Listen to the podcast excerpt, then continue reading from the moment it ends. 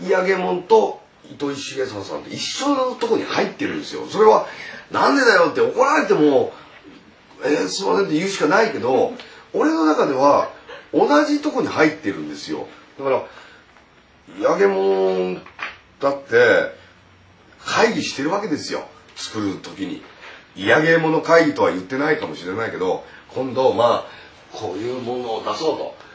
ねいつかわかんないよ。何の時代かわかんない。昭和のねまあ戦後だろうけどこの貝をうちは押し出していきたいと。貝しか今名産がないんでその貝殻をどうにかならないかって言った時に誰かが補選だって言ったでしょそれは。であいいねなんつって時にやっぱりつぼ焼きのやつは下にこうかましていこうとかってそれなりのやっぱ貝なりあったから生まれてるもんであって単にポソッとあって嫌なもんじゃないんですよ。ここにはものすごい後ろにいっぱいの人が関わってることが面白いんでね。だからそういうことを想像したりすることでは一緒なんですよ糸井さんも。糸井さんもっていうのはちょっと例え違ったわごめん。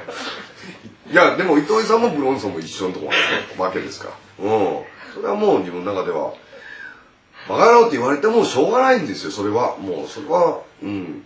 だから逆に言うとあのー、優劣はないですよ。縦には並んでませんよ。横にビシッとこう並んでるんですよね。うん、大陸的な考え方ですね僕は。はい